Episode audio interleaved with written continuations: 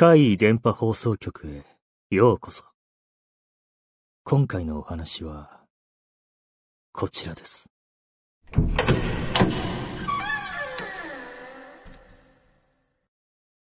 お兄さん。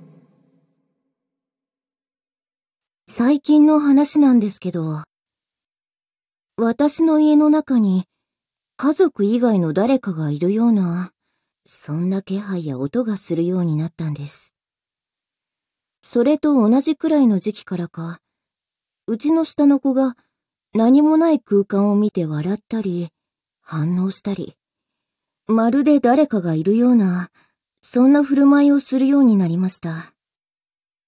ある日、何をしているのか尋ねてみると、お化けがいるって言うんです。あの物音と何か関係があるのかと不気味に思ったんですが。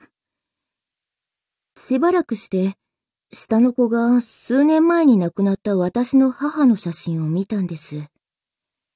すると、あのお化けはこの人だって言うんです。家にいるであろう幽霊が亡くなった家族だった。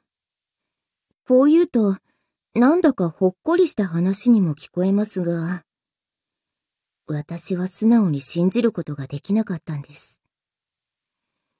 家の中の物音、だんだんと大きく乱雑になっているんです。正直、私も最初は、もしかしたら母がいるんじゃないかと考えたこともありました。なんとなくそう信じたかった。でも、最初の頃はともかく、だんだんと大きくなっていく物音は、母のものではないと感じるんです。廊下を歩いたり、階段を上り下りする足音は、どう考えても、母よりも大柄な男性のもののように聞こえます。そして下の子が、ある日言いました。鬼さんがいると。鬼家の中にがいる？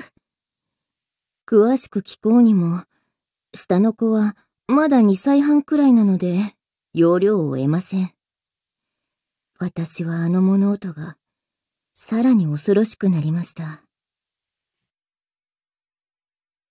それから数日が経ち、隣の家に娘さんがいるのですが、彼女の年齢はもう10代後半になり、ネイルをやってみたいと私のところに来てくれました。私はネイリストをしていて、自宅の一室を仕事場にしており、そこでお客様に施術をします。いろいろな雑談をしながら施術していると、この娘さん、霊感があるという話になりました。小さい頃は、よく霊現象みたいなことも体験したけど、いつの間にか全くなくなりました。でも最近、また起こったと言うんです。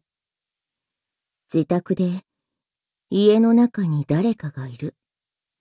廊下を歩いたり、階段を上り下りしたりする音が聞こえる。かなり乱雑な足音で、大柄な男性を思い起こさせると。うちと同じ。まさかあの、お兄さん？実は近頃、あの足音、しなくなってるんですよ。お隣に行っていたとは。今私たちがいるこの部屋。ネイル関係の薬品は太陽光を嫌うものも多いので、常にカーテンは閉め切ってあります。なので、ライトは何種類も置いてあるのですが、すぐそばにあるライトは、白、黄色、薄めの黄色、そしてオフと4段階のスイッチがついているタイプでした。そのスイッチが、お兄さんの話をしていると、急に高速でチカチカと入れ替わり出しました。まさか、こんなあからさまな現象まで起きるとは。私たちには、どうすることもできませんでした。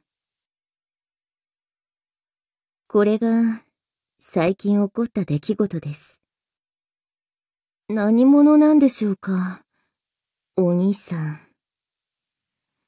今のところこれくらいで、ほとんど実害はないのですが、どうでしょう？どうしたらいいと思いますか？